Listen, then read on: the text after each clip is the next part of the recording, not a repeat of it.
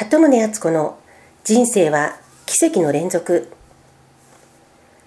こんにちは。琵琶湖のほとりで翻訳などをしながらのんびり暮らしている鳩宗敦子です。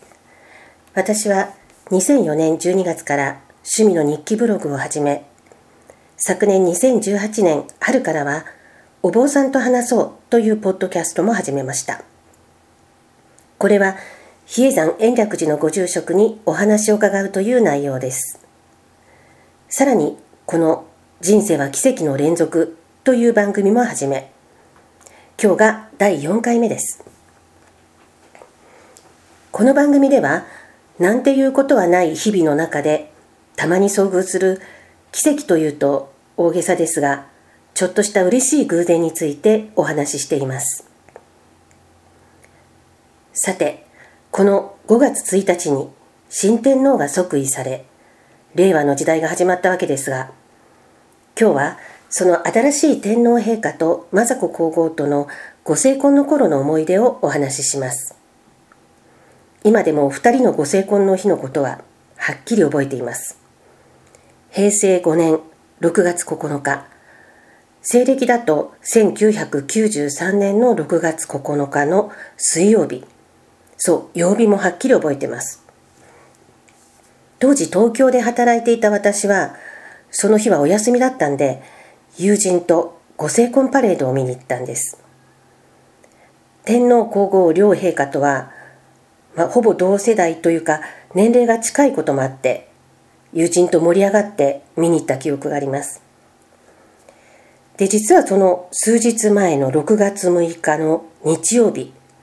夕方近くに、私はちょっとした趣味の会というかイベントに参加するために東京駅にいたんです。で、電車を待つホームで大学時代の古い友人を見つけてびっくりしたんです。彼女とは大学を卒業後はしばらく音信不通だったんですが、その後私がパリに留学した時に彼女がドイツにいたんですね。で、共通の友人からお互いヨーロッパにいるということを知らされて、一度彼女が私に会いにパリまで遊びに来てくれたことがあったんです。ところがその後もまた音信不通になって、私はその後東京に戻って再就職して、で、彼女も日本に帰っているらしいよと風の便りに聞いてたんですね。で、その彼女が同じホームにいたんです。ところが彼女は上司らしき男性と一緒に外国人のグループを引率していたので、明らかに仕事中だったので、こちらから声をかけるのもためらわれて、で、私は彼女が気がついてくれないかなと思ってちょっと遠くから手を振ったりしたんですが、気がついてもらえず、で、私の方も予定の電車が来てしまったので、イベントに遅れてはいけないと思ってそのまま電車に乗ってしまったんですね。で、その数日後水曜日になって皇太子様のご成婚の日、私は友人とパレードを見に行くために地下鉄で待ち合わせの駅に向かいました。で、電車が到着してドアが開いてホームに降りたと思ったら、目の前になんとその彼女がいたんです。その私が日曜日に東京駅で見かけて声をかけられなかった友達がいたんですね。で、もうまずびっくりして、私日曜日にあなたを見かけたのよって言ったら、彼女も私は月曜日にあなたに電話したのよというので、ますますびっくりしました。で、実は彼女は私に会いたいと思って共通の友人に私の電話番号を聞いて月曜日に電話したそうなんです。でも留守電だったのでそのまま伝言を残さずに切ったのだそうで、で、お互い驚いて改めて連絡先を交換して、じゃあ近いうちに会おうねと約束して、私はその日ご成婚パレードを見に行ったんです。で、約束通りその後すぐに2人で会っていろいろと久々に話をしました。彼女は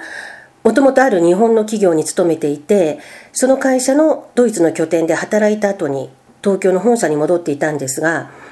どうもその戻ってきた部署の仕事があまり面白くなくて違う業界に転職したいんだって話してました。で、私がちょうどその業界で働いている先輩の女の人を知ってたので、じゃあそのうち紹介するよっていうふうに話して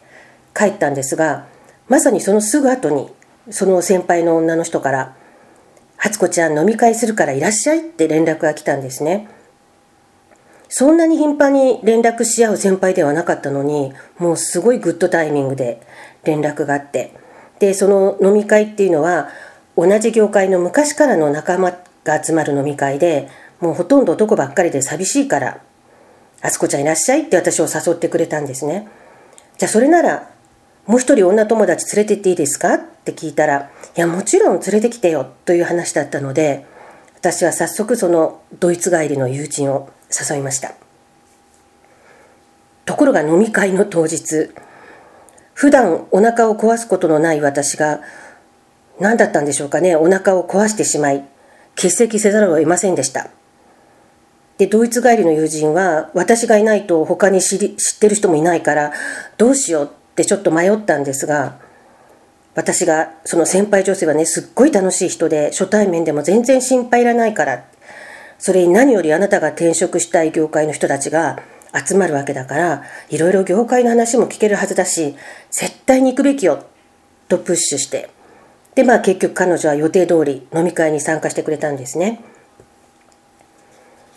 で、それから数ヶ月経って、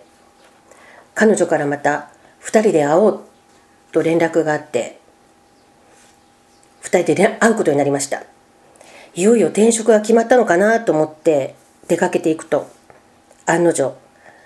報告したいことがあるのと彼女が切り出しました。実は結婚することになったのと言われて、あれ？転職じゃなかったの？と私は狐に包まれた気分でした。彼女が転職したいって話していた時に、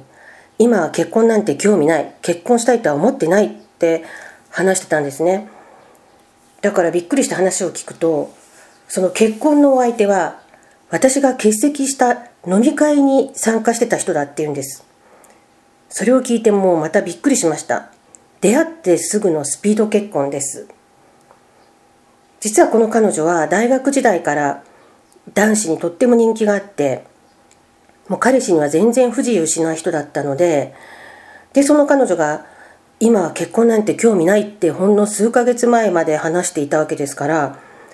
私は思わず、なんで？と質問しました。すると彼女は一言、理想の人に出会ったから。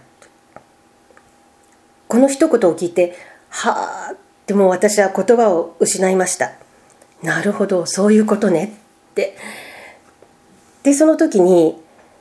今回のこの偶然の数々は、彼女が理想の男性に巡り合うために用意されたもので、で、私はそこでちょっとしたキューピッド役を果たしたのかなと思って、嬉しくなりました。で、きっとこういう役目を果たしたのだから、私もきっと近い将来、理想の男性に出会うに違いないと思ったんですが、その出会いまで、私はこの後まだ4年待たなくてはいけませんでした。が、まあこれについてはまた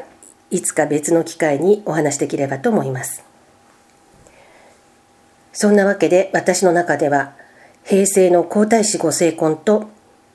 この友人の結婚がセットとなって素敵な思い出となっています。さて、あなたの人生でもこんな不思議なことがあったよというエピソードがあれば、ぜひお知らせください。鳩宗敦子.com のサイトに問い合わせのページがありますので、そこからメール送信できます。では、また次回も小さな奇跡お楽しみに。鳩宗敦子でした。